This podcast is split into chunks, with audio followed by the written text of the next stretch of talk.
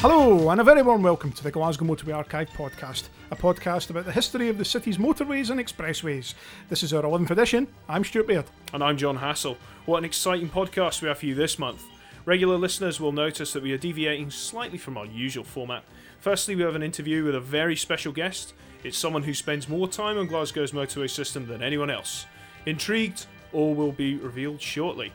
After this, we have our usual listener questions, and boy, have you inundated us this month. You have me on the edge of my seat, John. Shall we get straight into it? Let's do it.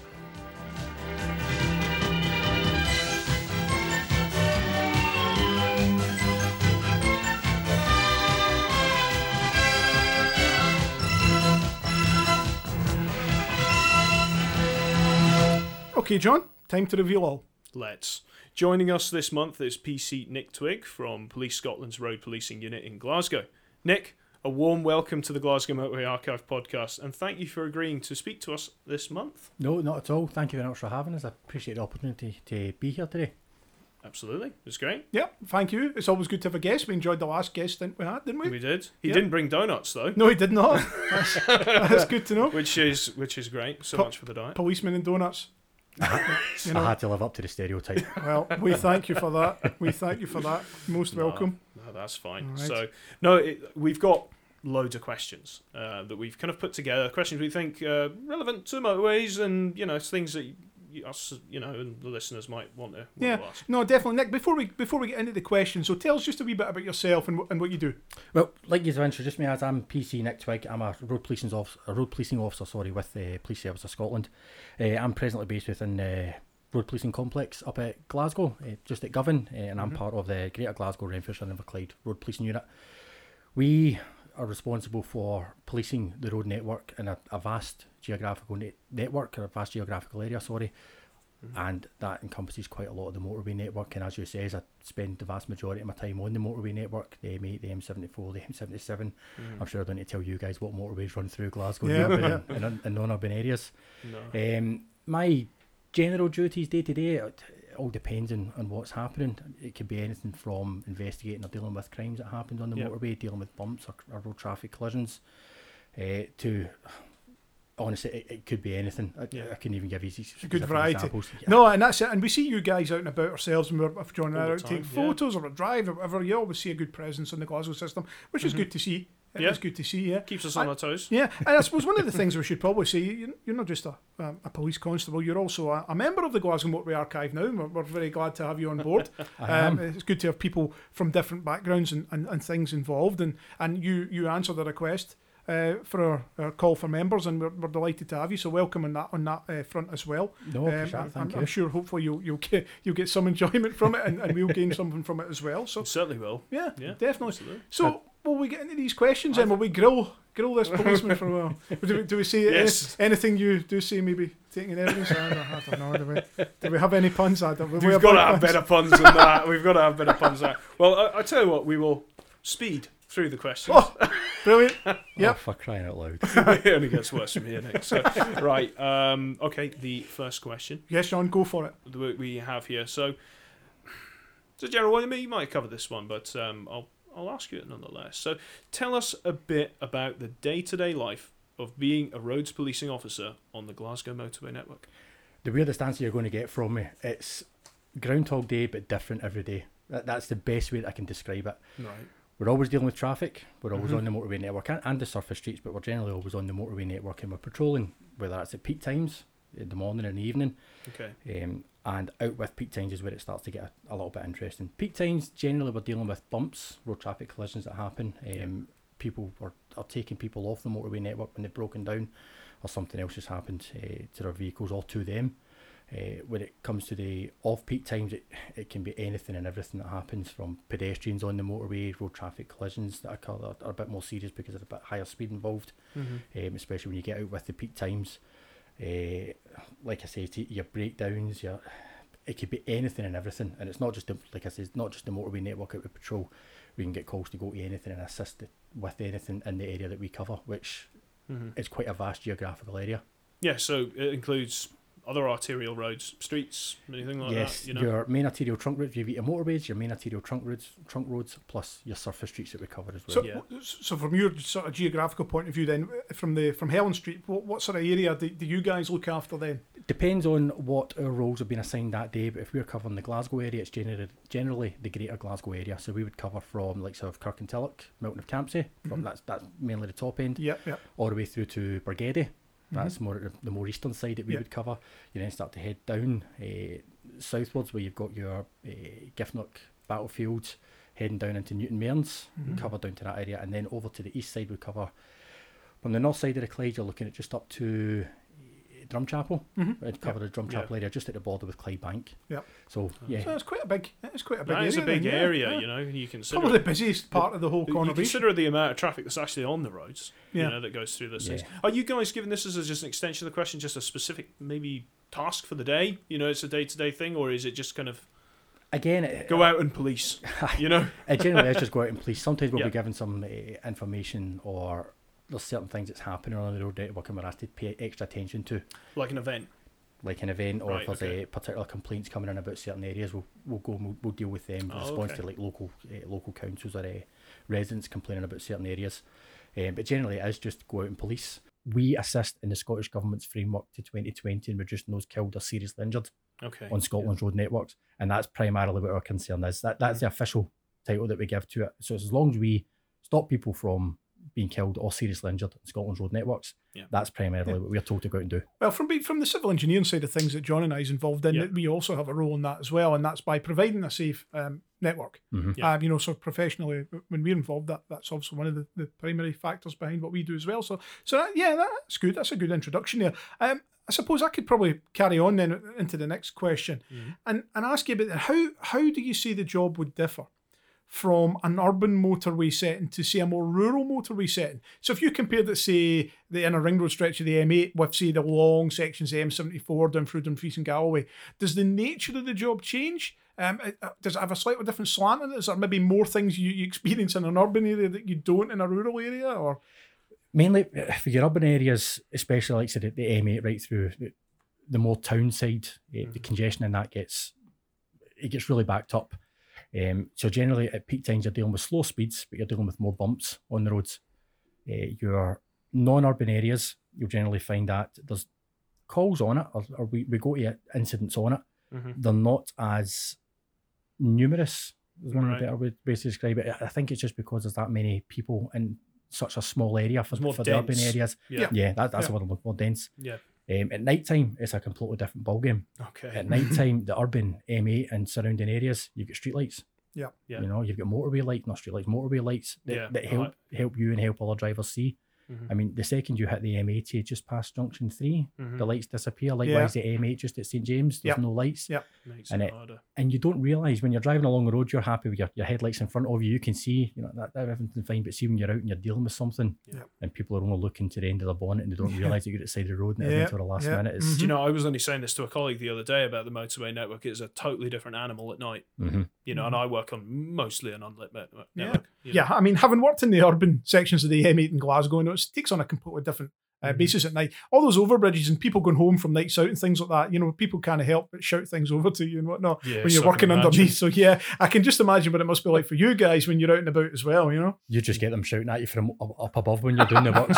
we unfortunately get called to help them Yeah. from the motorway when they stumble on it. No, yeah, no. that's a point. That is a point. An all too frequent occurrence these days. I, I do often wonder if we should be bringing back those old signs that said no pedestrians at all the all the slip roads at the top of all the slip roads to keep people away because They'd probably be too drunk to read them.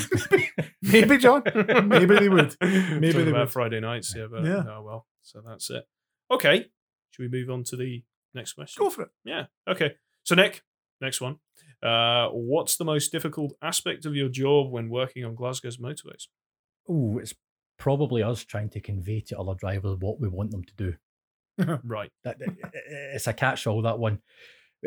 When we're sitting behind folk and we put the blue lights on and we Mhm. indicate to the left, we're hoping that we're we're looking to pull them over. We're looking for them to move into the left-hand side for us. Okay. If we've got the blue lights on and we're we're heading to something, we've got the lights on because there's an emergency. We're, we're trying to get to something. Something somewhere's uh, needs our assistance or needs some urgent assistance, we're doing our best to try and get through the traffic. Okay. Sometimes drivers just don't know how to react. I- I mean, That's you- just kind of you would think that that would be obvious to people. There's a blue light behind me. They're trying to get somewhere. Move over. Move over. And I've seen Mhm. it. I've seen it myself when I've been Mhm. sitting in the middle lane or whatever, and, and, and there's a, an ambulance or a fire engine or someone trying to get past, and yeah. people are not moving over. Why not?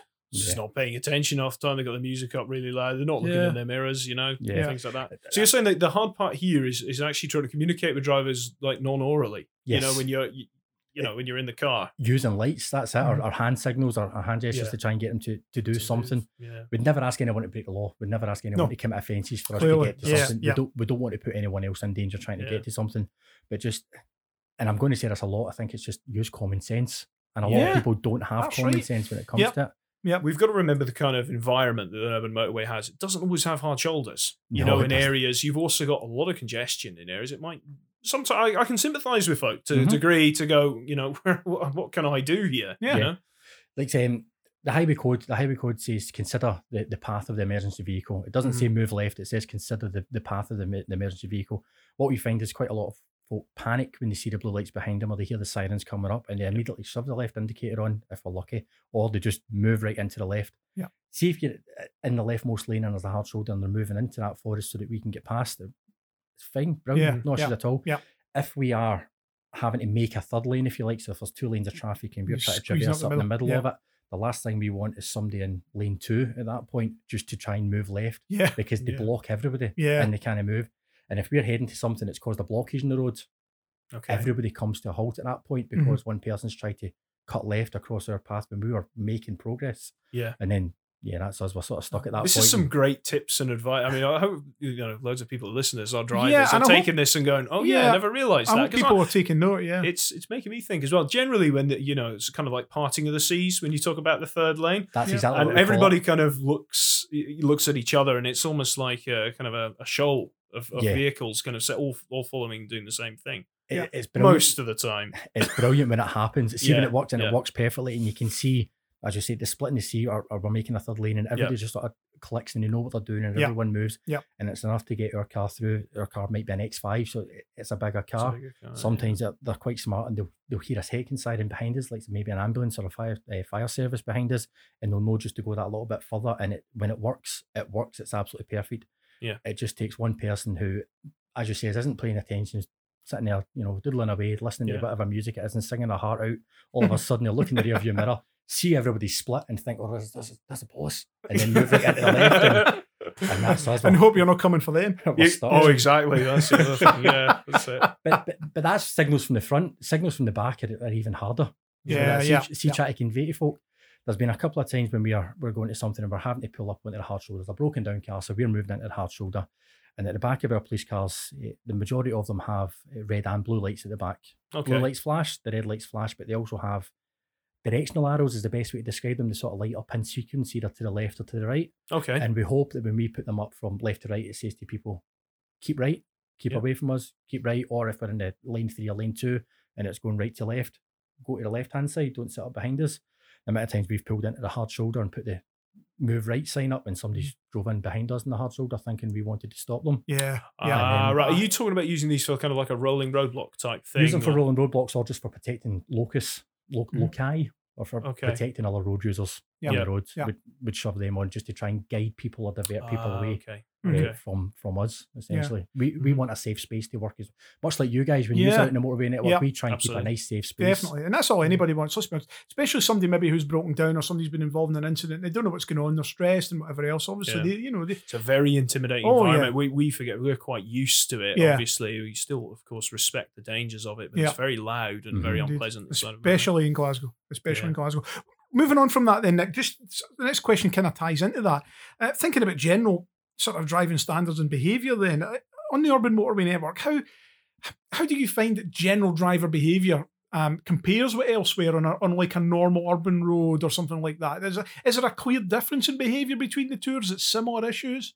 I, I would say that urban drivers generally are more selfish. Now that's not categorising everybody the same. No. It's just that you know they, they get stuck in that um, peak time traffic day in day out. Yeah, yeah. They've got their space. They want to keep their space. Why Mhm. why am I letting that person in? Yeah, Well, I'm. Always in this lane. Yeah. so- Yeah, that's it. I'm Mhm. not moving from here. They, they they drive to what they know, not to Yeah. what they see or what Yeah. they react to. Indeed. And that's a big thing for us. You know, you really need to pay attention. And a lot of people tend to switch off in the urban areas because it is for peak time traffic, slow moving. They, Yeah. They're sit, as, as we say, they're sitting listening to the radio. They don't they don't expect the police to come to come past them to get to an incident, or they don't expect to be involved in a bump or anything like that. no. No. It is a, it is generally the selfishness. I would say it's more about that it's me. This is my space. I'm not letting him in. Oh, yeah. It comes mm-hmm. down to the whole courteous driving as well. You know, why get yourself stressed up by not letting some? Yeah. Just let them go. And of course, there's parts of the Glasgow motorway system that really don't lend themselves very well to good behaviour because you, you do have a couple of lane drops and things like that that go off to be at Charing Cross, St George's Cross, and people Yeah. do need to use the maximum capacity on the lead up to that, and they have to merge.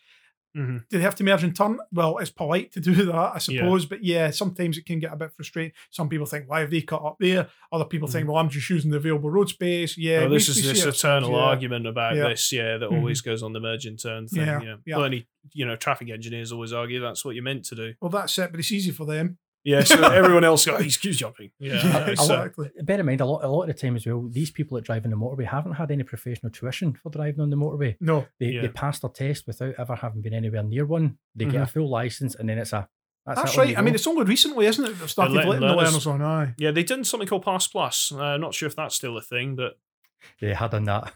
Yeah, good. I done, I done that back when I wa- back when I was a lad. Yeah. Yeah. Um, but yeah, people they are told third hand, second hand from other people what they should be doing in the motorway. When Yeah. you go on the motorway, sit in the middle lane. It's the safest place for you. Yeah. No, it's not. Return to the leftmost Oh, lane. That's yeah. what the highway code. You had Yeah. to study the highway code Yeah. to get Yeah. this. Why? No. Yeah. You know, I think Stuart touched on the point that White differs from somewhere else. So let's consider the rural M74 versus the normal M8. Mhm. It, you will probably see, in my opinion, more compliance with the keep left and less overtaking. Well, it helps that there's extra lanes as well. in that- Exactly, that and you don't you don't have the junctions as thick and fast as you do on the urban Oh. M8. Only in Yeah. Britain would you have more than adequate space somewhere in the middle of nowhere, like in the M74 I with nice three lanes, than you would say at, Do you know, at Newhouse or Harthill. Stuart, we've got a great listener question Yeah. that, that kind of touches It on does. this later. Well, so we'll, right. we'll save we'll our strength. I suppose we Um, better, yeah. Right. Okay. Okay. Okay. Well, we can move on to the next question. If we're all happy with that. Mhm. Um, so next one, Nick. Uh, what do you Mhm. think works really well, or even makes your life easier while working on the urban motorways in Glasgow? Eh, without a doubt, TRISS, Trunk Road Incident Service and Support, those guys are absolutely phenomenal. Um, they help us no end when we're out and about. Likewise, we help them whenever we can as well. Um, For those that don't know, I'm, I'm pretty sure everyone does, but TRISS are uh, uh, Trunk Road Incident Service and Support. Yeah. They drive about in the large vans. They've got Yeah. um, Everybody thinks they're speed camera vans, but Yeah. they're not. no, they help out. they're marked up for visibility. So Okay. that's it. Um, but they have large wagons that carry full size cones. Yeah. They've got really good signage on them, and plus they have uh, remote video links back to their control center as well. Yeah. Um, if we get called to an incident uh, where we need their assistance, we can give them a shout, and they'll Yeah. come along and they'll give us a hand, whether that's protecting locuses uh, or loci, sorry, Yep. um, or assisting in moving people off the motorway network Yeah. for us and, and, and moving vehicles from us like uh, for us. And likewise, if uh, they get a call in from a member of the public to say there's a tyre in lane three Yeah. for the Yeah. M8, Yeah. they can't just roll up to the empty Yeah. M8, stop and get the tyre. So No. give us a shout. We'll give them a hand with a rolling roadblock to move it on. It's it's it's that partnership working. I suppose, works yeah, and really that's a good that's a good thing to point out here that Yeah. the, the TRISS and, the TRISS operatives and, and whatnot in Scotland they don't actually have any illegal traffic powers or such. No, they're not like HATOs in No, England. No, where they Yeah. can actually stop traffic. They still depend on you guys for the actual stopping of traffic and for, for telling drivers what to do. Mhm. Uh, and that's the kind of key difference between what we have in Scotland and what we have down south. I remember when the TRISS service was introduced, and I know it was Amey in the old days in the, the Southwest unit through Glasgow that trialled it. Yeah. And I remember it was a very successful trial. I think that was around about 2005, 2006 time. And since then, it's grown quite considerably. Incident response and having good incident response um, really does kind of cut down on journey Yeah. time. You know, Yeah. that's the thing. So yeah, Well, it is a good thing. They do. They, Just- they keep the motorway network moving. You know, Yeah. it- it- it's just it is that partnership working. It is that teamwork that you get working Yeah. with them. Um, we can give them a call through our control room or give them a call direct to say, look, any chance you can start making your way to this, that, or the next thing. Yeah. And the next thing you know, they're there and the speed at which they can assist us in opening Yeah. the road again, or opening the motorway network again, or even just opening a lane again is, is, is phenomenal. I mean, this was most of these guys have been doing the job for years as well, so they actually are probably as familiar with the- network and the sort of issues that are coming up as as yourselves. Yeah. You know, so it makes sense that you, you kind of work well together Yeah, in that regard. I've no doubt at all that they know the motorway network in and out better than most folk because they probably drive it more than me. Yeah, aye. Well, that's it. They're doing their they're doing their twelve hours, or whatever it is, a shift in from six in the morning to seven at night or something. isn't? Yeah, that's what they do. About Oh, kind of the the sort seven till seven or six Aye. till six, depending on on the tryst. Do you know? Just to sum this all up, it's good to see a great collaboration between our industries and organisations. so My no. colleague, my colleagues are going to hate me, but I like to say teamwork makes the dream work. Oh my. Oh my. We'll Oh, count, we'll count yeah. that as a I might have to cut that out. We'll Yeah. see we'll see. We'll see. Oh well. No, that's good. Well, listen, you, you're here clearly because let's be honest, you're not just a, a police officer, you're also a tremendous road geek. Um, you wouldn't be here if you weren't interested in the road system and the road network. So I'm going to ask you a wee question then, actually, about the system itself. Okay. Um, so specifically about about improvements you would like to see generally in the future on the Glasgow motorway system. What as a user of the system, what is, as someone who really likes the system, who who has an enthusiasm for it, what what would you like to see um, in say ten years, fifteen years in the system? What would make it better from your point of view? that, that- this is one of those hotly contested topics. The, the, the urban Glasgow motorway network doesn't really have a lot of room to expand. No. you know, there, Mm. there's there's well, if you went back to 1965, they would say, yes, it does. Of We'll just course it clear all this. Uh, so- house prices have risen quite a lot since then. and that's yeah. me just upset just about every uh, environmentally friendly person listening. So I apologise. I was We've I was putting myself in the time. No, Okay, no. th- there is no room for it. There- From what I can see, from from a non-professional road engineer's viewpoint, yeah, there is a there's no room for expansion for the, the urban motorway network as it stands just now, from the likes of Junction 15 through to and over the Kingston Bridge. Yeah. yeah. It's just too compacted. Um, there is no hard shoulders at that area to try and get as much use to the roads as what Mhm. there is just now. So at that point, the, the next thing you're going to have to do is try and either influence driver behaviour or change the way that people drive on the roads Mhm. Okay. which I think is going to be happening. It might not be in the, the 10, 15 years that, that you've mentioned, but Mhm. like say your driverless cars, Yep. they're, they're, they're going to change how people use not just the, the motorway network, but the normal road network completely differently from, from what you're expecting just now. Yeah. There's a there's a great video on YouTube by a YouTuber called CGP Grey, and it very briefly talks about autonomous vehicles and how once you get autonomous vehicles, you essentially get rid of traffic jams because cars all get to move Yes. in unison with each other. it's not relying on one car going, then another car going, then another car going, and introducing a delay as, each car moves. You're Yeah. talking about a kind of concertina effect. So Yes. yeah, you know, somebody somebody braking, you know, even slightly Mhm. creates a full stop a mile Yeah. a mile back. Well, yeah. you, if you drive, you will drive the motorway network. You know yourself. You're, Yeah. you're coming along the M8 and you're heading down towards Charing Cross. You have just passed junction 15, and you think to yourself, "There must be a crash up ahead. There must be something Yeah. serious that's happened." Yeah. You know, what, what's you drive in, and then the second you get to the Kingston Bridge, it's like boom, and It's everyone's away. Yeah. There- there's nothing, and you have no Phantom idea. traffic jam. Yeah, you have Yeah. no idea what's Mhm. happened.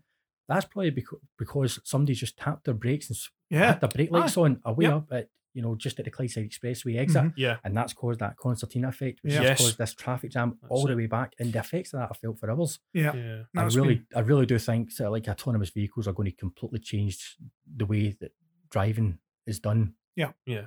Do, do you think there's a future in that?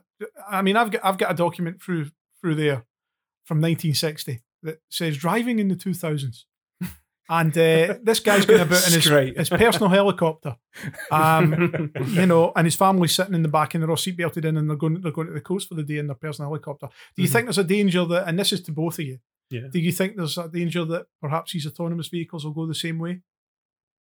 Is it just is it pie in the sky? Is it a dream that won't actually become a reality? Because here's here's the thing. I don't think congestion is sustainable. I know it's sort of almost it's, it's what I'm trying to say is we can't go on like this. No. So we have two options. We build our way out of congestion. Mhm. It's coming more increasingly difficult to do that due to land acquisition costs. If we look at something like what the cost of high speed two is projected, a lot of that is actually in buying the land and doing it in the consultancy fees. Yeah. That's very expensive to do. Yep. Or we have to look at smarter systems. Yeah. You know? Or, or we just improve public transport and give that That's a- option to people a viable alternative. That's that's a good thing. You, you, that that's a, that's a good. good and point. then Yeah, everybody's no, got an option. Is that possible? I, f- I feel we're we're on the edge of a very serious debate here. It's all very Mexican standoff. Look, looking around here. So, do you think it's behind this guy? Well, you've, you've got the likes of Tesla, Tesla and their aut- autonomous Yeah. driving systems just now. They are essentially, they have essentially built vehicles that can drive themselves with very minimal human interaction. Yeah. They've done trials in America where it's driven from one side to the Yeah. other. They have the feature in their vehicles just now where you can hit a button in the app and it will park itself. The car will park Mhm. itself. Oh yeah, Yeah. yeah. Or No, it will yeah. move out from a parking space and drive to the front of the building to collect you. That- Yeah. that's essentially what a taxi is, Yeah, except yeah. no one's driving it just now I suppose so. if you take the what Tesla's doing just now and what Mhm. they're doing with their, their, their semi trailers or their, their, their large heavy goods vehicles that are planning in America as well, and you start to implement that on the road network, it's not going to be long before they implement that technology with the, the heavies, Yeah. with buses, you know, and with general taxis as well. Mhm. And as soon as they start to do that, that yeah, I don't, I don't think it's going to be pie in the sky. I think it'll take a while. I think it'll take a get while. The Yeah. most difficult process is we integrating these automate, you know, autonomous vehicles with non-autonomous vehicles. Yes. You know, you could imagine. Oh, look at this. Who's driving? that? Oh, nobody's driving that. Mhm. You know. Uh, Those is s- s- real issues for us is, as Yeah. police officers. You know, if an autonomous vehicle does something wrong, who's who's at fault? Yeah. yeah. You know, it, it gets back to that old or the Fun- manufacturer or whatever. There is also ethical arguments. If if the autonomous vehicle has to make a choice between killing its driver or killing a pedestrian, what would it do? Yeah, the, the you know? infamous trolley problem. Yes, exactly. like, you know. So No, not for me to decide that one. no, I know but this, but it's it's a it's, a great uh, That- digression. Well, that was kind of my point because I, I Yeah. kind of feel that this is so distant almost with the technology. yes, Not just the technology, but from the infrastructural point of view, the, the infrastructure in place that can actually accommodate these Okay. types of vehicles. Okay, right. Okay, what I'm going to take from that is say we'll take a rural motorway, great geometry on it, something like the M74, nice and wide. An Mhm. autonomous vehicle with the technology we probably have now would fare a lot better in that environment. Yeah. Put it down a 1930s style single carriageway Yeah. with loads of local accesses and stuff. That's a whole other- Completely yeah. different, Yeah. different forms of hazards and stuff. You Yeah. know.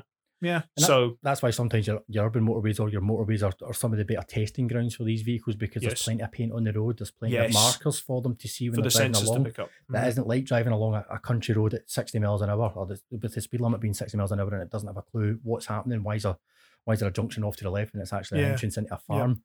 Mhm. No, Um, exactly. As I, I can see it happening. Um, I'm sure the UK government's granted licenses to several cities in the UK to test autonomous vehicles. Yeah. I think so, yeah. And Mhm. and one of the things that Edinburgh, people get mixed up with them is it's autonomous vehicles and electric vehicles. The two of them are completely separate Yeah, things.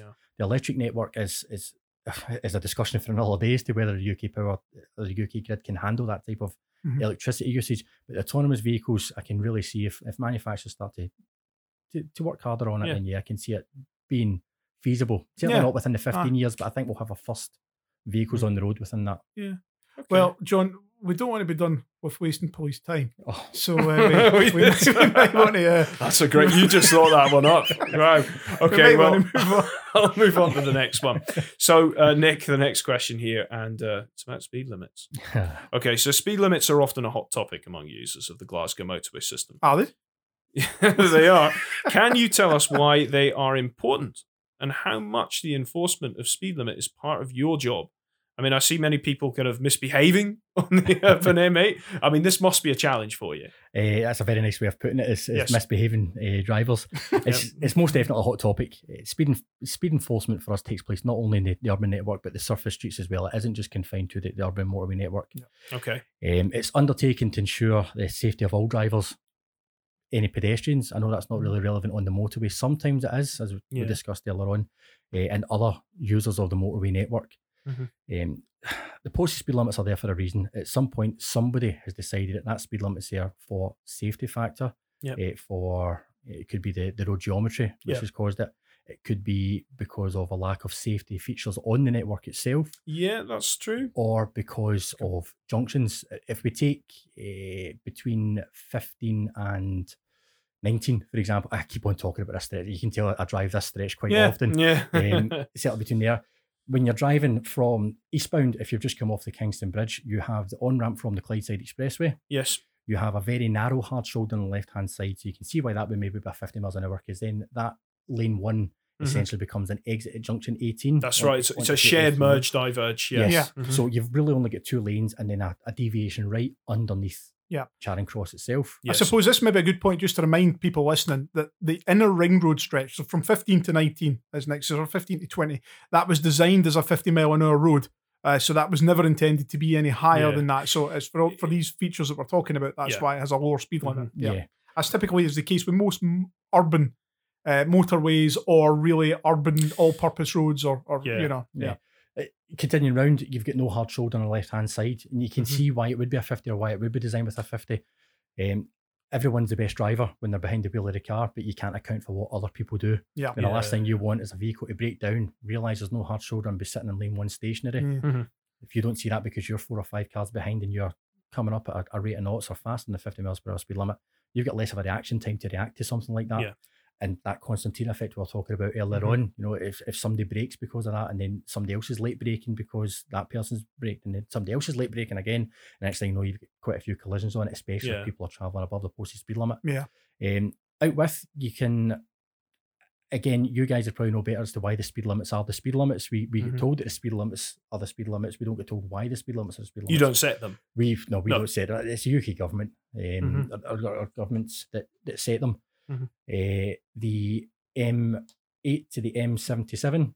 Mhm. There's quite a few lanes also merge into one up there, Yeah. so you can see why that's a 50. That, that was always a fifty. That was designed. Uh, that was designed for seventy, but it was uh, it was decided to, to make it fifty to tie in with because of the amount of merging and, and diverging that was happening I think there's a 60 section as well. Am I not right? the, the 60 on the other side going from Provan Viaduct out to Junction 11, that 60 was also deliberate because of the bend at Gartcraig Road. Yeah, yeah. Uh, so that was to accommodate that. Mhm. Um, so that, So that there's, could be. there's a few ones. you Yeah, know. yeah. I know the speed limits change quite a lot. I mean, St James is an area where we're going from 70, 60.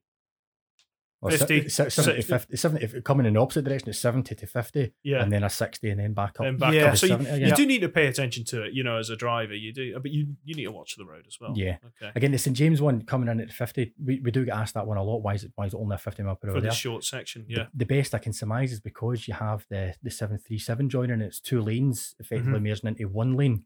So you've people cut. Yeah. across. yeah, and I mean that's that's well. always been. There's two reasons that I can possibly think of, and I, and I don't know for, for absolute certainty. We certainty. got but- asked this last week. I yeah, think. there, there- there is. this- That's always been a traffic hotspot, St James. So you've got the merging traffic coming on from the roundabout specifically as you go west. Mhm. Um, so it could be just to allow for a, a sort of a traffic closer together to let it merge more safely. But also historically, there was an issue there with some bridge supports that were a bit particularly exposed. That was all beefed up about An engineering 10, reason. 15 years ago. Uh, it could be that it remains because of the traffic issues rather than any engineering issues. I would Mhm. I would suggest, but yeah, it's no. got it's got to be a challenge for you because I'm sure you know many people. I mean, I see it all the time. The kind of people people going, you know, he's not doing fifty. You know, Yeah, I know So- that's it. Yeah, although sometimes this is this is a good one to say. I always know when there's a police car on the M8 Well, because because everyone becomes a all the model driver. You've got this whole convoy of traffic moving at the same speed, 50 mile an hour. Nobody's willing to go go in just front go. whatever. but the police are often quite good and they will hang slightly slower so people can edge Yeah. past. We, we, we don't want to impede traffic, you know. The, Yeah. the whole point of the motorway is to keep people moving. You know, We- Yeah. we, we don't want to slow people up that much that they're, they're, not going to get get anywhere. Mhm. If you drive above the speed limit, see the time that you save in that journey. You're talking about seconds to Yeah, minutes. I. If that, people Mhm. seem to think, oh, if I get if I, if I drive at this speed this fast through the fifties and I get there, I'll Mhm. get there so much. I'll get Yeah. there ten minutes earlier. You don't. No. Over- See over that it's fine to think that if you're doing lap times on a racetrack, you know, and every second's a thing, but on Yeah. a road, no, you're just filing it to the next queue. You're not doing lap times on the M8 and No, No, no, no, no, that's need for to sure. in a bit. Absolutely. okay. Apart from speeding, then, um, what, what sort of, what, what would you say would be kind of the other things that you kind of see on a daily basis? I mean, we, we always think about police, traffic police, and speeding, but obviously there's other things that maybe catch your eye. What sort of things would would that be? Well, primarily we deal with the road policing aspect of it. So that, that's generally what we deal with. There is other offences that we, we sometimes detect on the motorway network and and we deal with. But generally for us, for the road road policing aspect, it's really like your careless or dangerous driving. Your, your section yeah. two, section three, of the Road Traffic Act 1988. Mhm. Uh, people are just being that careless that they do something wrong that, that does something either to them, the road network, or other road users. Yeah. Or just the, the downright dangerous drivers, the people that just have no care in the world for anyone else and, and do something that silly that are putting people's lives at risk. Yeah. Um, Mhm. Those the, you get that, you get you know document offences, people for driving without an MOT, a valid MOT, no insurance. Yeah, These are yeah. still quite regular things. Mhm. Uh, in addition to that, you'll have like your people still using a mobile phone. yeah.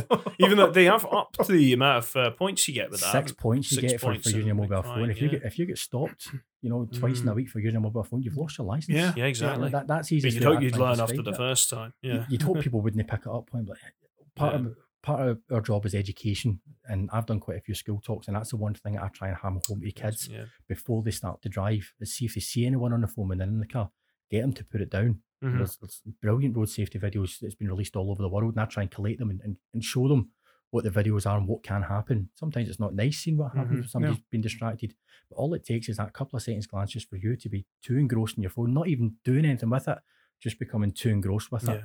Snapchat. Somebody gets a Snapchat video, they need to watch the Snapchat video, or something pops up. From WhatsApp. when they're driving. Well, yeah. This is why I don't have Snapchat. I'd be too tempted. we've driven beside we've driven beside people in the marked X5, the, the big white X5s that we've got with the Battenburgs up the side of them, and watched them as they're and scrolling through Facebook, looking at photos. See, this is a, how it must have changed for you over the years because remember when phones were just for calling? You know, people we will just have it to their ear, but now it's not even, not even you're, that's just, you're just showing your age. My Oh, first mobile phone, I couldn't even send text messages on. I think I'm dating myself there yeah, as well. exactly. Um, exactly. Yeah, that normally deals with, with, car drivers or, vehicle users, but then you've got, like we said earlier on, pedestrians on the motorway. Generally, Mhm. it happens your your night times, your Thursday, Friday, Saturday nights, and it's people that have just had a bit too much to drink and Mhm. think, oh, I normally get a taxi home this way, or I normally drive home this way. This is the quickest way for me to get up the road. yeah. I'll just walk onto the motorway at junction 15 and start making my way through to Coatbridge. yes. I, aye. s- I suppose mhm. cyclists as well. You often get some cyclists on the motorway. We do, that? and it's happened on more than one occasion from Glasgow Airport. People, uh, foreign tourists come in All right. and they jump on their bike and they follow the signs for the Erskine Bridge. God. which takes Yeah. them right onto the M8, just, at- just at St James. and so, you know, we get a couple of calls. They say there's a couple of guys with panniers on their bikes and they're cycling along the hard shoulder of the M8. Yeah. oh yeah. no. that poses its own logistical issues and trying to get them away from the motorway Exactly, or trying and to they keep them understand- somewhere safe. Yeah. I was Oh. out in a van years ago on the uh, on what we call the North Flank, so just just round about junction sixteen, and uh, we came up behind a girl who was cycling in the fast lane. She'd come on at Townhead. She was absolutely petrified. She realised that she had done something she shouldn't have done. Didn't know what was going on. Um, obviously, we were only in a van. Um, stopped behind her with the, the orange lights on. Phoned it in. Phoned you guys. Mhm. You guys come round very quickly. Um, Mhm. and of course, you asked, "Where where were you going? Where were you going?" She, she says, "Kinning Park."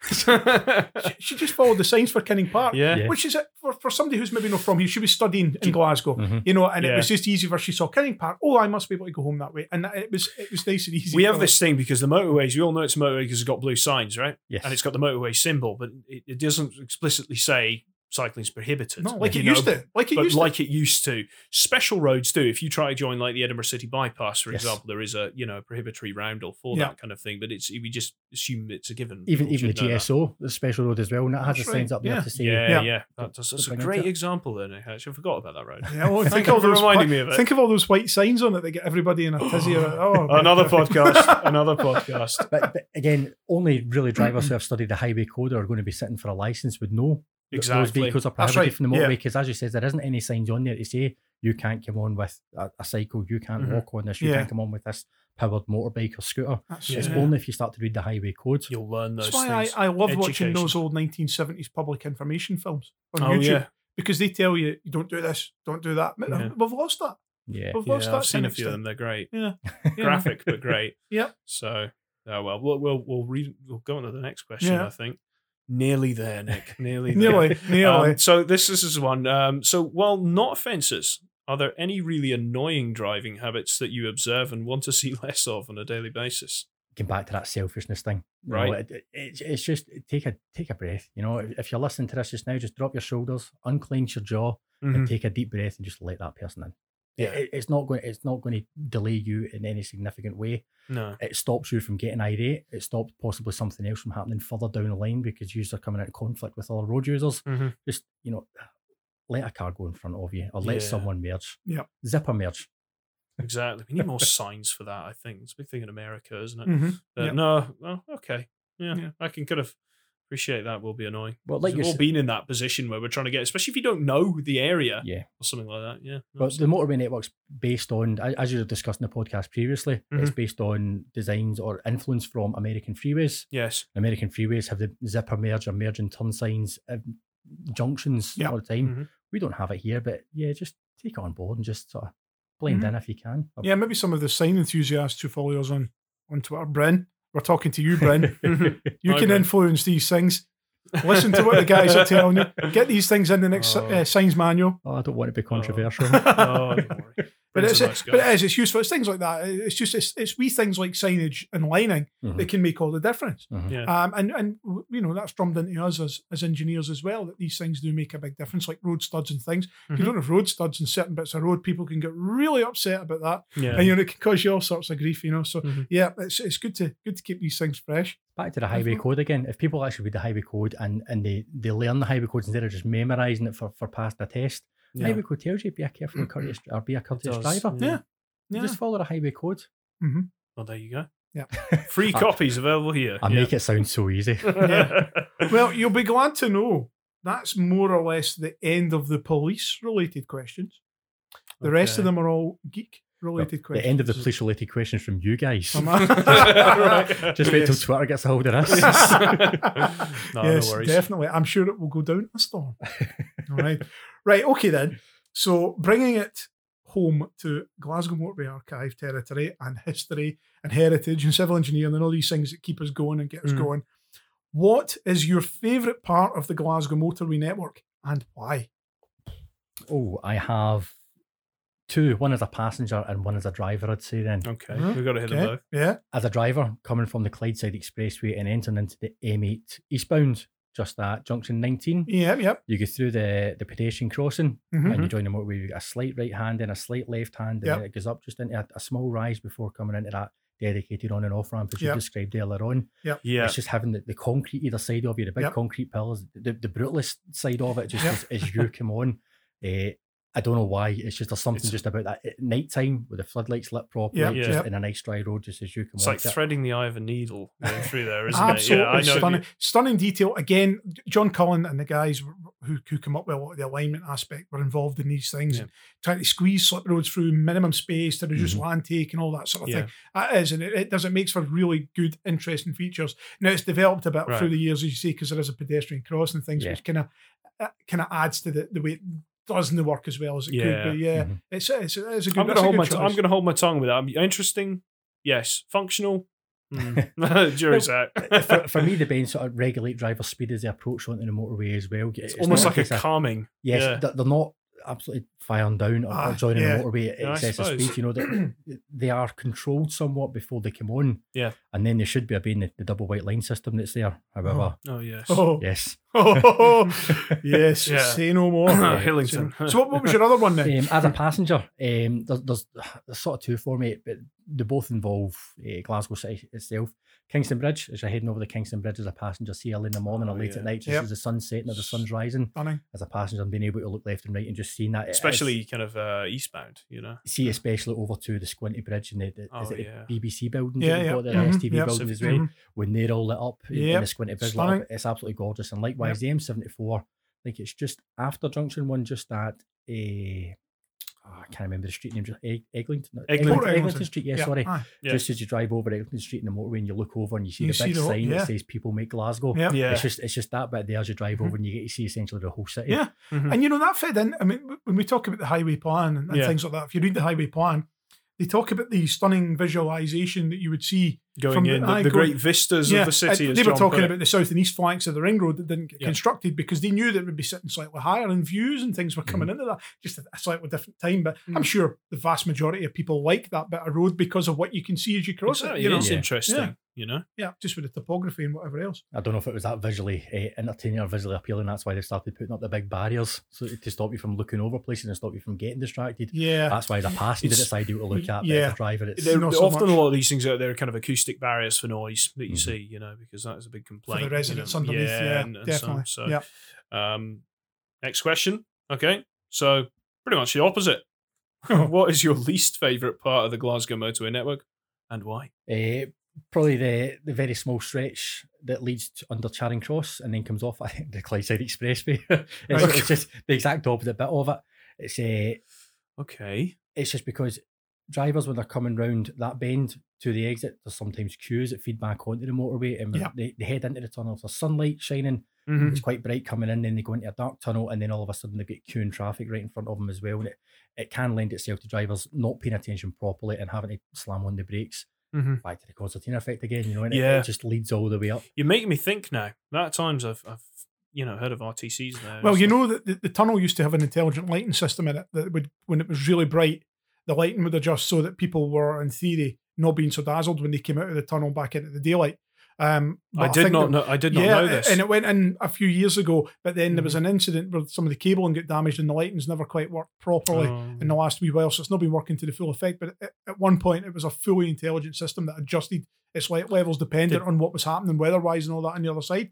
So, yeah. yeah. that is Mhm. interesting. So that, that technology does exist. Well, okay. There you go. And that's why the Clyde Tunnel is brighter at the end than it is in the middle. Because it's to get your eyes This used to it fa- before you hit the daylight. Gold dust, Stuart. This, uh, I did not know this. It's great. Goodness. Call yourself an enthusiast. Uh, archivist. So- Archivist is it? Uh-huh. Yeah, yeah. okay, Stuart, you get the honours of the next one. Do I? Oh, Yeah. so I do. I. yeah, this comes up again and again. And we're going to have to do a podcast on this Yeah. very subject. Mm. Least favourite junction. Well, I'm, I'm going to exclude my last answer from that one. I've, I've Okay. sort of got a love hate relationship with Junction 15.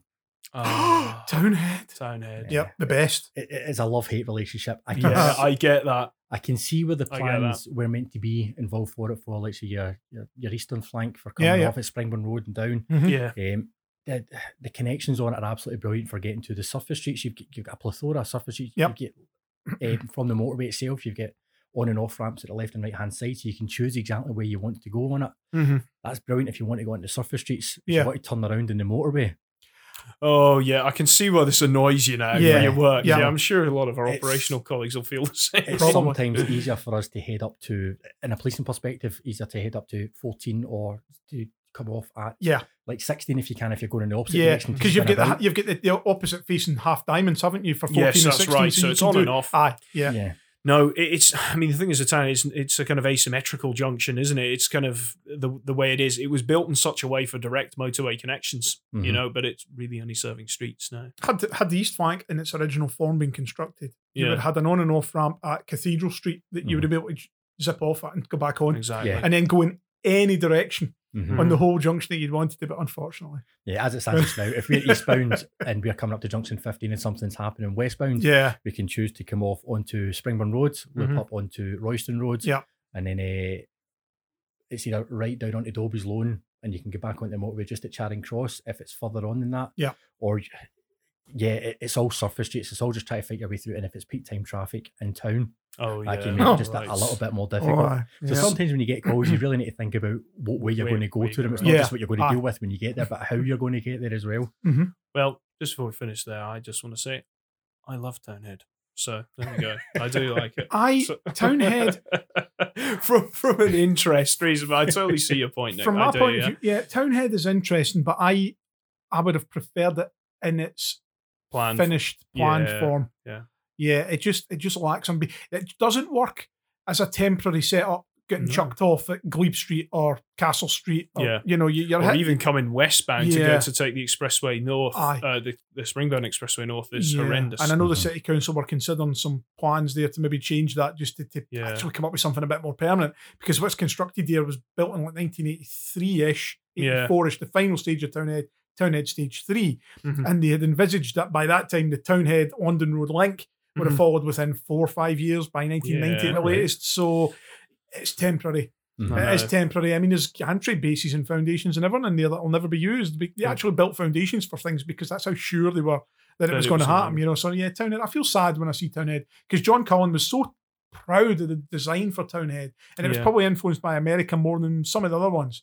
Um, like, like Loop U, as we know it, the one Loop U. coming south from Springburn, the tight, tight- the tight and- loop yeah, to goes- go westbound. Yeah. That- Great fun. that is like one of the that is in the top five tightest uh, Yeah, slip roads in, in Road. Britain, Mhm. uh, if not top three between it and St George's Cross and Easterhouse. Yeah. um, I, you know, so they're particularly small radius uh, like 80 feet radius Mhm. um, on it, which is like nowadays it would probably need to be something like 80, 80 meters. Yeah, You know, to, you know, something like that to accommodate it. So yeah, it's very, But yeah, very small. definitely Junction 15, it's a love hate relationship, and that's just for us trying to turn around. yeah, okay. It gets worse when people phone in to say that something's happened at Junction 15, Yeah. and then you need to try Where? and find them. And Yeah. you know, There's Warren of slip roads. eight Yeah. different slip roads that you could, you know, eight, eight to ten. where You're, you're driving here, you're looking for them, you're trying to phone them back to find out exactly Yeah. where they are. It, it, it can get a bit of a nightmare at times trying to find folk, especially Mm-hmm. if you just say, "Oh, I'm at, I'm- I'm at Junction 15 of the M8." Speak, Oh. Speaking about moving about in the network, then this is a question that we hadn't actually pre-planned, but I'm, I'm gonna I'm gonna hit you with anyway because it's Glasgow specific. How do you find the the overhead signage in Glasgow? Do you find it easy to follow, easy to understand, or do you think it's a nightmare? I think the overhead signage in Glasgow is phenomenal. Um, that Oh. that's that's quite a weird way to describe signage. However, I remember long before I joined the police, I was must have been going over the Kingston Bridge and looking at the, the gantries and thinking to myself, that's, that's actually quite a smart way of doing it. You know, Mhm. if it if it's if your lane's going to split, if your lane's get two purposes, i.e., to Mhm. continue on M77 or M8, yep. you just put the wording right in the middle of both lanes to let Yeah. you know that this lane could do two things at once. Brilliant. See, And then Yeah. Pretty simple. It's subtle and it gets in. It's all on kind of one level. It's not stacked like, it's like a traditional gantry. um, driving through on the motorway network today, and Mm-hmm. you is it just after Bargeddie? I think they started, or just before Bargeddie, they started putting in the new signs. the new styles, yeah, and yeah. You're scanning mhm. away up to. You're not straining your neck. I'm, I'm exaggerating a bit there, but you're scanning away up to the top to Yeah. look at it for these big, massive signs. Mhm. And you've got a sign on the left hand side that looks like it's about 15, 20 feet high, Yeah. and you've got a sign on the right hand Oh. side that looks like it's about three feet high. It's just, I like symmetry. That, Yeah, that is just yeah, not it's just- symmetrical in any way, shape, or And, form. and that was one of the yeah that was one of the reasons behind the Glasgow signage as well. Keep it simple, Yeah. easy to understand, easy to follow, and keep it as as well. They were trying to to make it blend in with the urban environment. They The didn't want it to aesthetics were considered. Yeah, yeah. So it was as aesthetically pleasing. So you don't have these stacks that are 20 odd meters in the air. And trust me, as somebody who inspects these things, I'd rather be up five meters rather than up 15. Yeah, Mhm. it's You know? it goes back to the whole design thing. The design is, is to keep it as simple as possible, where people can understand what it is Mhm. they're looking at. And I don't think you can get any more simplistic or any more understanding in the. Glasgow signs. It would it'd be a very bad day if somebody was driving along and couldn't understand one of the Glasgow gantries. Yeah. To say, Yeah. oh, you're, you're going to be in this lane to go this way or that Yeah. lane to go that way. The same could be said for the, the taller signs. I don't know the, dif- the, the different names for them, but the same Mhm. could be said for the taller ones. But the taller ones, I feel that you'd be looking at it just that little bit longer, Longer, than what you yeah, would the yeah. Glasgow ones. You're right. And that was the reason for, I mean, even the transport font when that was first invented or Yeah. first designed, that was designed for readability and Yeah, that's legibility right, that's at right, speeds, yeah. at different speeds. Mhm. That's why it's in Yeah. lowercase. You know, makes Yes, it easier to read. And they never, they never, I know that they never made it in, a, in a, an uppercase apart from the M for the, for the motorway sign. Yes. And I think there was one, of the A maybe. Uh, There was one or two other. Uh, There's some, some other made. ones as well. Yeah. Yeah. Um, but they done that just for, le- I know that, but they done that just for legibility. Um, but I think, yes, he's scanning away to the left and then up and down and, and try to read that sign. Then you're looking away over to the right hand side to, to Mm-hmm. Yeah. read the other sign Yeah. on the motorway.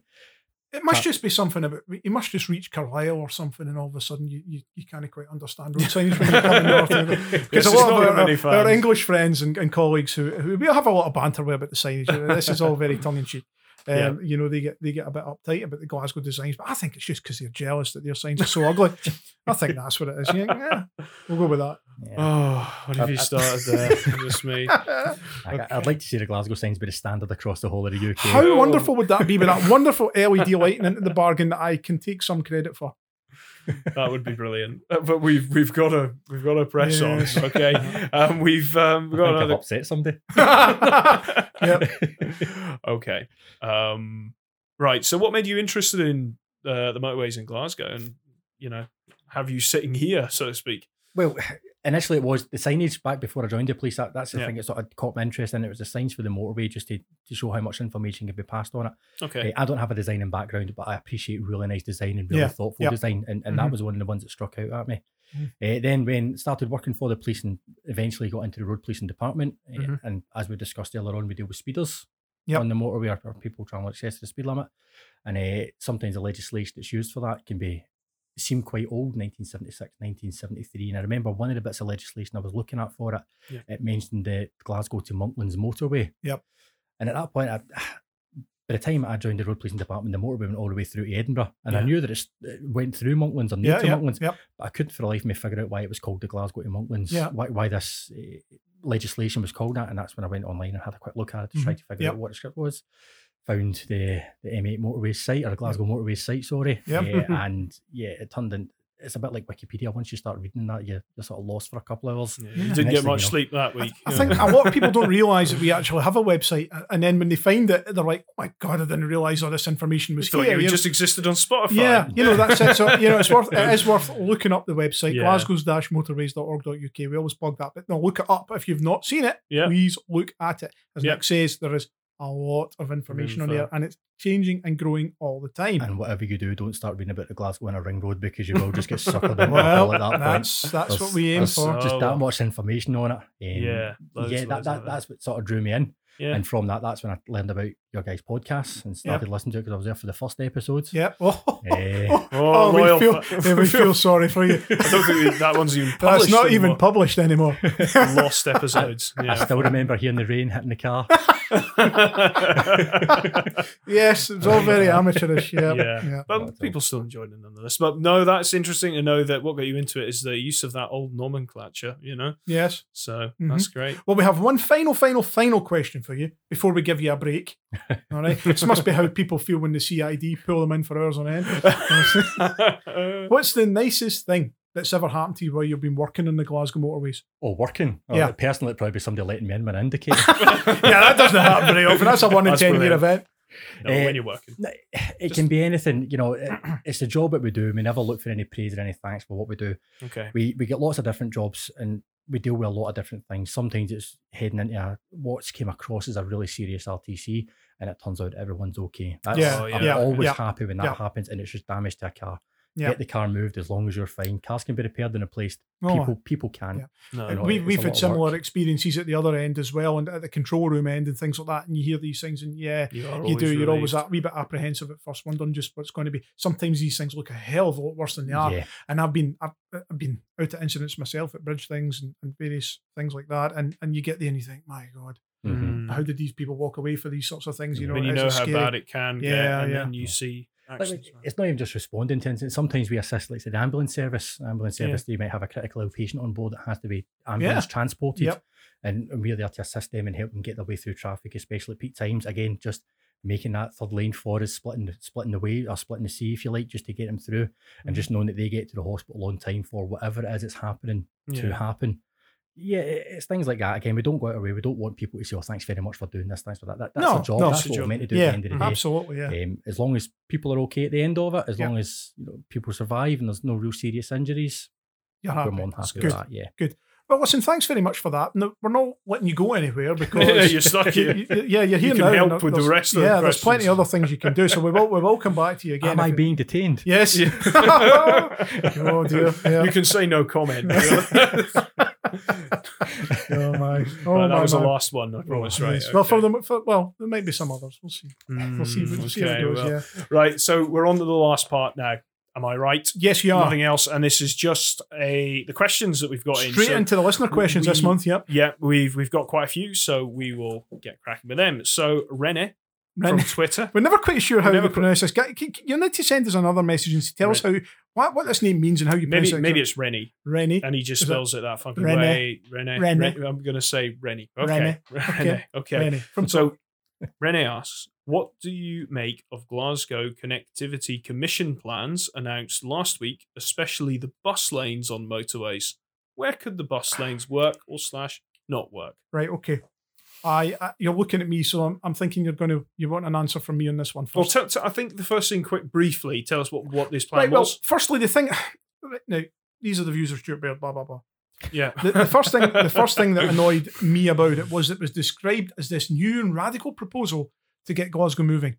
All they did was dust off about five former Strathclyde Regional Council plans, rebadge them, and make them look like they were brand new. The Mhm. Glasgow tram system, identical to the Strathclyde tram system in 1994. Mhm. Crossrail, it's been sitting in the book since 1965. Yeah. Um, what else did we have? We had the Queen Street uh, Central Station link Yes. with a small train. That was an SPT pro- proposal from the mid 2000s. None of these things are new. Mhm. None of these things are radical. They're all sensible, but We- they're all very expensive to We, we have had bus lane proposals for the M77 before, but they died in the It all water. quietly went away. You call quietly went away. I'll just say so, just a counterpoint. I hear what you're saying, but what I'm I'm just going to say is that it's there's nothing wrong with people bringing these things back no, to the forefront just get them built. we got to remember that some people go, well, did they really propose trams for Glasgow? Was there ever a crossrail? People people will Yeah. forget these things. And the same so there's nothing wrong with bringing bringing these up. I think that's fine. That's right. You know, But the same people who moan about them, Yeah. uh, about moan about cars and vehicles and things on the road, Mhm. they, they then moan about the cost of these projects and things like that when they come through. Yeah. You know, so it has to be a happy medium. It has to be, we're talking about congestion ever increasing, Mhm. the road's capacity filling up. Mhm. We need to provide viable alternatives for people if we're going to stabilise it or reduce it. yeah, and that's yeah. public no, you're, transport. you're right. Yeah, You know, right. and if we don't invest in public transport, we don't invest in all forms of transportation, we're always going to have these problems. Yeah, So yeah, stop bringing them up every five years and telling us they're new and radical. Just get them built. I've got For a person. reports again in a drawer from 1960, 1965 that tell me that these things are needed. Mhm. Why then, nearly 60 years later, are you still telling me they're still needed? Mhm. Of course they're needed. Of course Build them. Yeah. Just uh, just just to finish the question though, the bus lanes. How do you think they can be implemented? We don't have a lot of hard shoulder. No. We certainly can't take away running lanes. Bus We- lanes in the Glasgow motorway system are virtually impossible to implement.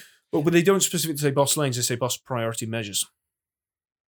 Does that just mean, but is that is that a euphemism for, That or is, just- or is that maybe okay? The buses can go first at the traffic lights. If anybody They have a- wants to know what bus lanes are like in the motorway, I suggest you Google M4 bus lane. Okay, Uh, that was installed 1999, 98, something like that, and then it was removed. Okay. Is there not a bus lane implemented through the Forth? Oh, Queensway There is, there Oh, is on the, the the wonderful oh. Forth Bridges unit actually has one. Yes, it's Yeah, got if, you're, one. if you're lucky, you see one bus every two hours. no, it, it is actually, isn't it? Runs from Junction Three and the M90, and of course, it uses the, the Forth Road Bridge and and then goes all the way down to, to Newbridge and then also into Edinburgh. But no, Stuart, you, you you're kind of right there. It isn't it isn't utilized as much as maybe it should be compared to. We probably get more value out of just creating an Smart additional lane. Yeah. You know, Run it for, as a smart traffic. motorway. Um, no, but let's round this off with saying there isn't any additional capacity to hand over normal running lanes to bus lanes. No, I wouldn't say so. So Thanks, please. thank you for the question, Renee. Right, we will go on to Alistair Mackay's question now. Um, so, answer asks, Does the existing infrastructure represent opportunities to support the decarbonisation of transport? John, I think that's one definitely that's right up your street. You reckon? I think so. You go for it. Well, I Right. just bring my notes up. Okay, decarbonisation of transport. Um, are we are we talking about electric cars and looking at those things? Well, yes, they could be used, but where does the power come from to charge electric cars? So this this is a question that goes right back to the root source of the energy Yeah. for things like that. Um, short short answer is yes Well, for tra- electric vehicles, basi- but how are they then yeah. charged? I mean, basically, according to the figures, uh, transport is responsible for about a quarter of all greenhouse gas, emis- gas emissions in the EU. Mhm. Uh, so obviously, that is that, it's That's pretty high. It's Yeah, pretty high. That's high. Um, eh, what do you do? Do you, electric vehicles probably? Electric vehicles, but how are they, they need that. to be sustainably recharged. Uh, this comes back to the whole solar energy or wind energy where people Yeah. can get the renewables renewables without having to increase their, their carbon footprint by by harvesting energy from oil in the Yeah. ground. It was was it Germany, I think, a couple Mhm. of days ago, they announced or, or somewhere in Germany have overhead wires. and They were trialing it for semis Right. for overhead wires where the, the trucks would head into a certain section. I'm sure it's the Autobahn. Mhm. They would head into a certain section, the wires would raise just like a pantograph would on a train, Yeah. Connect up to this, and then keep on going. Wow. It would, it would Like, power. like a yeah, like a train. yeah, Yeah. like an would- old trolley bus. and it would power Yeah. it through that. That would that means that you don't have to have charging points for these Yeah, semis or just heavies go- to pull in and stop, or possibly creating more congestion in the road when they're coming off to charge up. The- Mhm. the- the, uh, the I well, I would say that the Glasgow network is ripe for that, Yeah. given the nature of it. Um, there's plenty of space for putting overheads and things like that in. But what about Um, this wireless induction charging in the road? So it's a wireless charging system under the road, a bit like how your wireless phone charger Mhm. might work. Yeah. You know, so it, it through electromagnetic Well, induction. Again, no because need the, for wires. because the motorways were built later, there's no services or utilities under the roads. You know, the road That you could surface. do So it's quite like that. easy to, to dig up and put things under if you need to for that. So it wouldn't be as expensive say as building a tram system in a city centre where you've got a lot of cables and pipes and all that sort of stuff. Yeah. So you know, in in theory, it would be easier to decarbonise a motorway than it would be to decarbonise an urban surface street. Yeah, I, I'm no physicist, but I don't know if the, the inductive charging would work. oh, that- all right. yeah. Okay. I- it just the amount of energy that would be required, I, I Mhm. think, to push that energy from the roadway up, Yeah. you know, at least half a foot or something to a, a contact plate would of a would- car driving very quickly. Yeah, Eh, it would. I, I couldn't. See I know that there have happening, but- been. It's theoretical and trial, Yeah, but no, and- that's interesting. So In fairness to Alistair, who asked the question, I, I did see from Alistair's profile on Twitter when, when he left where he left the question Yeah. that he is actually an expert or he is a lecturer Mhm. uh, in these these issues and these subjects at the University of Uh-huh. Glasgow. Uh, so I, I, I think it would be silly of us to try and answer things that we're not necessarily from We- a civil we're just- engineering point of view. we're having a free discussion here about it. So kind of I mean, interpreting Alistair, if best you if you would like to come on and, and tell us about the decarbonisation of transport on the Glasgow system and how that can be incorporated, we would love to to discuss that with you against the historical aspects of the system and things like that. Yeah. If you're interested, drop us a line. We'd be more than happy to have you. yeah, Um, so that was uh, Alistair, Alistair McKay. I Ali- Mc- Alistair's probably guy. shouting at the, the radio just now, listening to us try, try Yeah. to discuss it. He's like, that's the wrong way to do that. I know, No, no, no." I know, I know, I know. So I think yeah, we, we, you know, he's we only really spoke about the motorways, didn't we? He just used the word infrastructure, so there's a did. whole lot of other things there. It's it's a bigger question probably than we have time for. I think so. Yeah, maybe that, You know- again something worth getting him on for possibly Yeah, definitely. as an expert himself. Well, the Yeah. there, Alistair. okay, what was the next, John?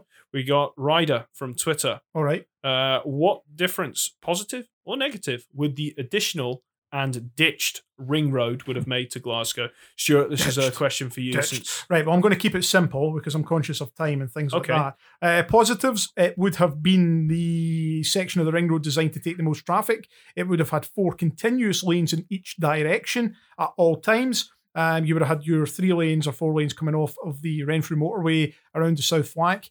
Uh, Mhm. four lanes heading round over the Clyde. Two would have split off and taken the M74. Two would have continued up towards Townhead. Two would have come on from the M74 and continued north towards Townhead, and same the other way. So you would have had a hell of a lot more capacity, continuous un- Yeah. uninhibited capacity on that section. That's why Charing Cross only has two lanes because it was supposed to be the quietest corner of the ring road. it would it was certainly give an option around the city, but the unbuilt part was well proposed to be the busiest part. Exactly, So- typical. typical. N- Uh, negative. You so you Yeah, no, I was just going to jump in. Yeah, go ahead. What, what all the arguments were is mainly kind of an you know the environmental kind of concerns that were raised at the time. Yeah. the loss of these areas along the high street Yep. uh, and at Glasgow But- Green. I'm still of the opinion, Yeah. and it was John Collins' opinion, Mhm. that the 1973 revised proposals Yes, provided a perfectly adequate solution to the Yeah. environmental concerns. People only look at the 1965 proposals, go, they "Oh, look at them in no." isolation, they don't consider the changes that That's came over good- the next very, 15 very years. Mhm. They really should go away and look at those as well and then reappraise what they think. Yes, and they're you know coming Yeah. to our website or available Absolutely. In a ring road page. Um, and the, the other thing is we wouldn't have got the M74 if that was built. That's right. think about Yeah. I mean, that adjusted the lines and things like Yeah, that. But it's not okay. necessarily a bad thing. Okay. Yeah. So next question from Daniel uh, Tetzel. Yep. Uh, this is from Twitter. What's the life expectancy of the motorway structures with traffic ever increasing? Yeah, don't don't think of traffic increases uh, generally affecting structures or concrete and things like that. Yeah. Uh, we have a very regimented and rigorous inspection and maintenance procedure in the UK. Mhm. Um, the life expectancy of any structure when constructed is 120 years as per UK standards, and I don't see any reason why any structure won't reach that. Okay, Kingston had some issues. They didn't really necessarily relate to traffic flows. Um, that was other issues. Uh, they're well documented. You can go and look them up elsewhere. Um, but structures in general, okay, yeah, wear and tear increases, but if we keep the maintenance up and whatnot, there's no reason why they won't last 120 years or longer. There you go. Next question. Stuart Armstrong from Twitter asks, What's the most superfluous section of the Glasgow road network? What is, you know, the, I think he's saying, what if it If it hadn't hadn't been built, built, you wouldn't miss it. you wouldn't miss it, which is which is actually an, a great Mm. question. Can I kick off? Go ahead. I stay in Bishopton. Yep. I have a wonderful road Yep. called the M8, the Bishopton Bypass Stage 2. It runs down from junction 30 to junction 31. Oh, Three, four vehicles a day. Yeah. in the mornings, I'm sure, but I, I have thought a lot to myself if that was just a single carriageway. Oh, there's the bus priority measure just taking the westbound carriageway now. I know we're going back to answer that question. Is in some in some ways, I mean, the, the road would still function, but yeah, you would get until you get stuck behind something. Yeah, well, you All I think I'm sorry, I'm I'm kind of making this out to be what's the quietest bit of the road network, but it still forms a function. We've often bashed the Erskine Bridge. That's another thing where we say, well, maybe if we didn't have that, something you know that the Clyde tunnel could manage, or it should have been built another way. Mm, That's my kind of thoughts right now. What do you think? superfluous. I Springburn Road under Townhead.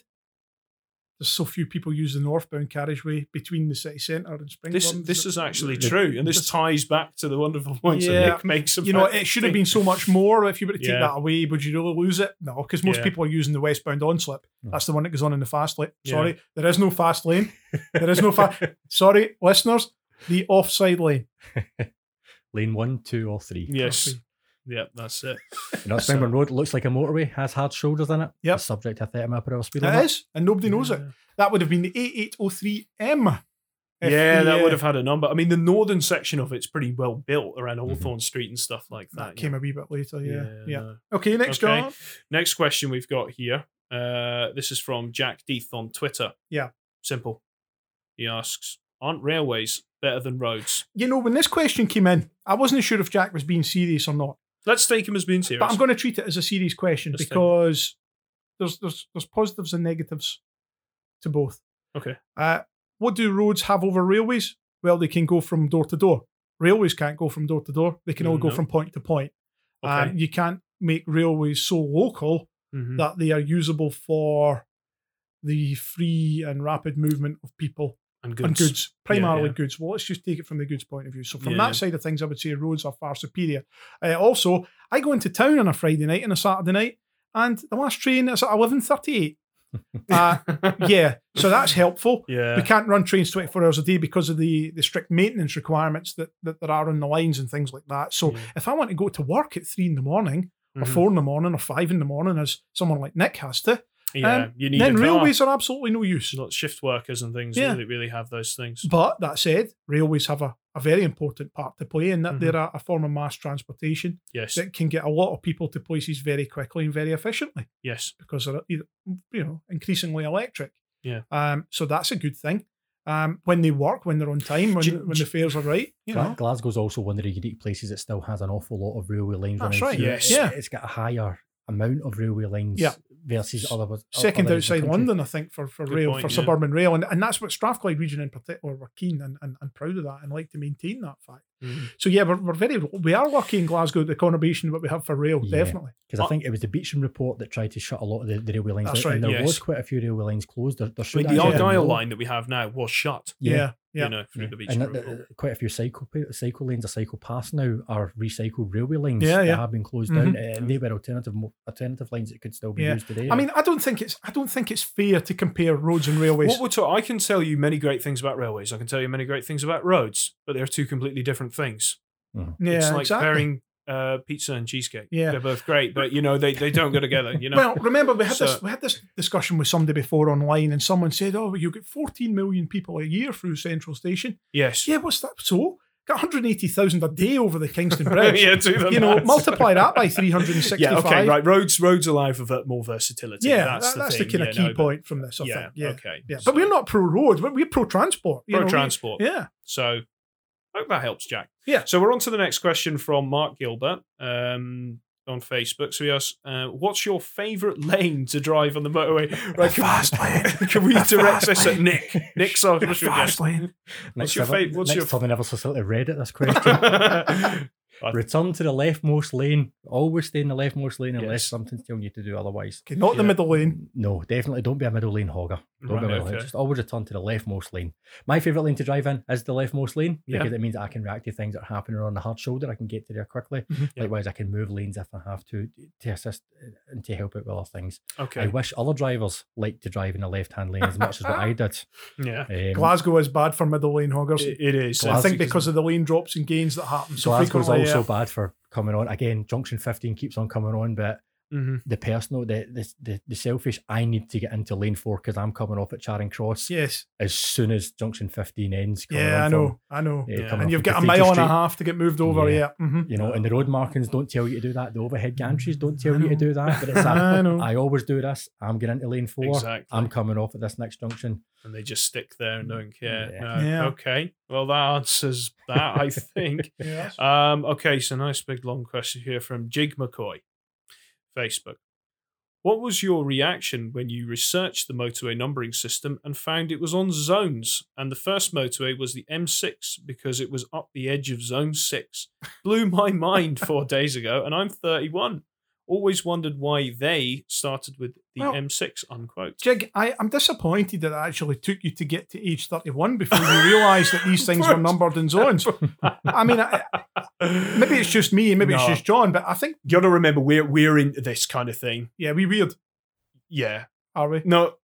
anyway, yeah. So no, there is this this wonderful handout you've got here, Stuart. Where the whole UK is divided up into the numbering zones. And I'll So- publish it as well so you can see yeah, so you you can see one going up the east and all this thing, and all like the kind of northeast of Scotland is nine, and all the you know the kind of northwest is eight, and Yeah. Esher seven and stuff. So yeah, I mean, it makes sense. It all makes perfect sense when you see this, and it makes Yeah. you know it's good to have had them in zones because it's sensible, it's They, logical. they came up with this age. I think it was like the twenties or something. Yeah. They came up with Yeah. this as much as we've been doing things. Um, I've just known about it from a very young age. Nick, uh, you any thoughts Again, on the it numbering? when I started driving, um, I realised that the M8 and connecting roads from it all started with an 8. Yes. The A803, the A806, the Yeah. A82.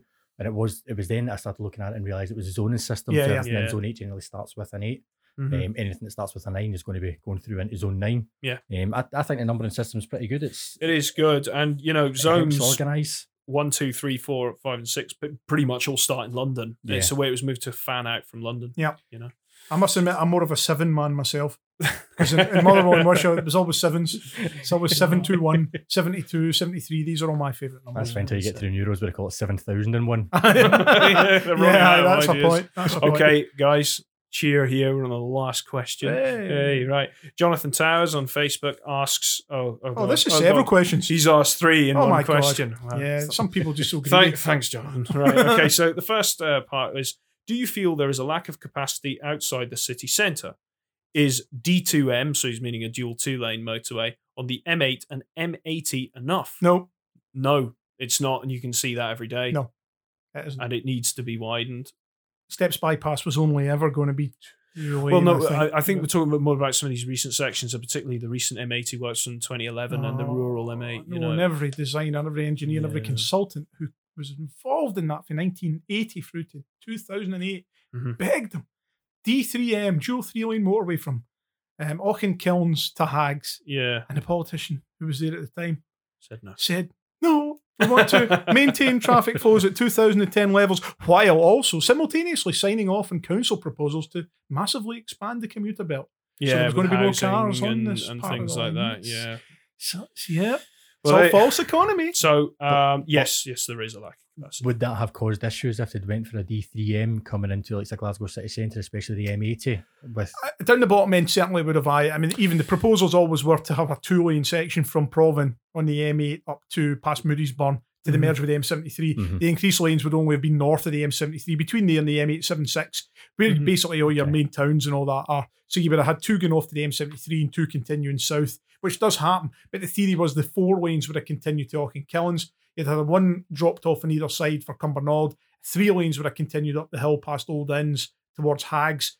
Uh, that would then have locally increased to four, and then two would have dropped down to the M876, and two Wow. continued north up to Stirling. So mm-hmm. you can see the engineering theory behind, Yes. you know, how that would have Lo- worked. locally, it would have served I- it very well. yeah. You know? Uh, M8 east of Newhouse, yeah, that's badly. yeah, you- I uh, mean, you're getting the Oh, bottleneck there yeah. now from the recent overtaking trucks.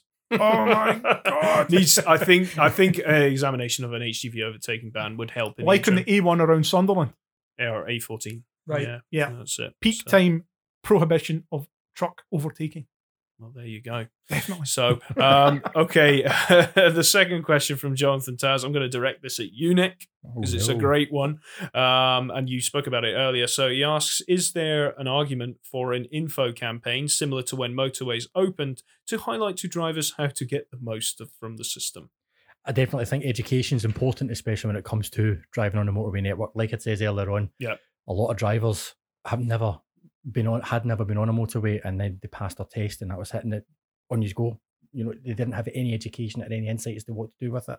Yeah. I believe you get passed a booklet when you pass your test. Yeah.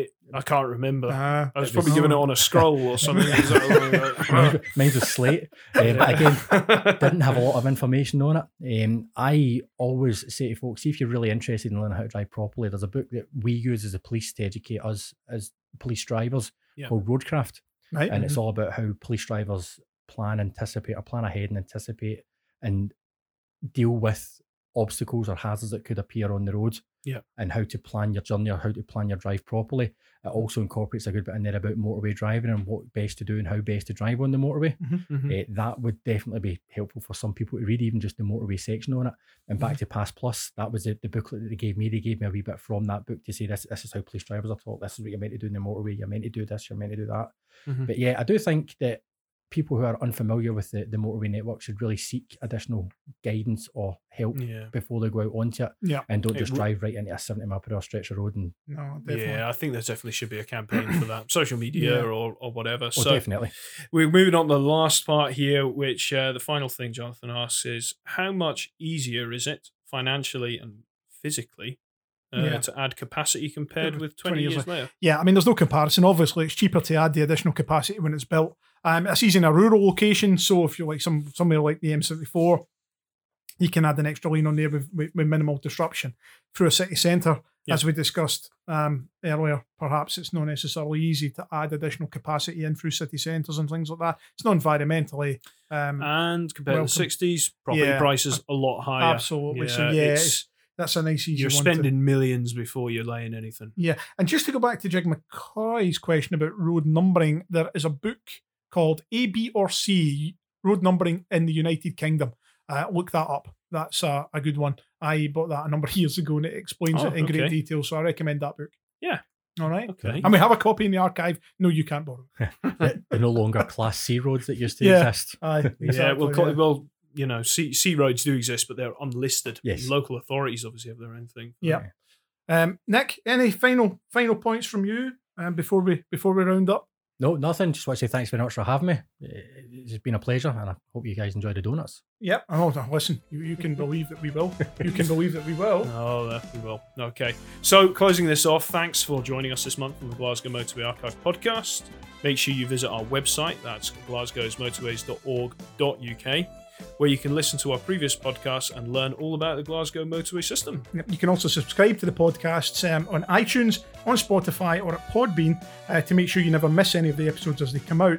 Uh, while you're at it, please be sure to leave us a rating on iTunes uh, and maybe even a review if you have time. Uh, we really would appreciate that. It would help us get some additional um, uh, publicity on there. And, and tell your friends and colleagues about us as well. You never know, they might be interested in some of the ramblings that we have. And of course, some of the special guests that we have. We've had a signage expert this year, and now we've had a, a traffic police officer as well. But you know, we're really privileged to get these guys involved, and, and we really do enjoy it. Yeah. Um, if you've enjoyed what you've heard here, be sure to find us on Facebook, Twitter, and Instagram for a daily fix as well. Our social media channels, they're very active. That's right. You'll see regular updates on those channels. Once again, a special thanks to Nick for joining us. It's been a pleasure to have you with us, and maybe you'll you. come back. Um, maybe you'll come back for us. Uh, Based on the Twitter replies, I think I'm going to have to. so, in the meantime, that's all for now. But we will be back in mid-June with episode 12. Hope to see you there. Goodbye. Bye for now. Bye.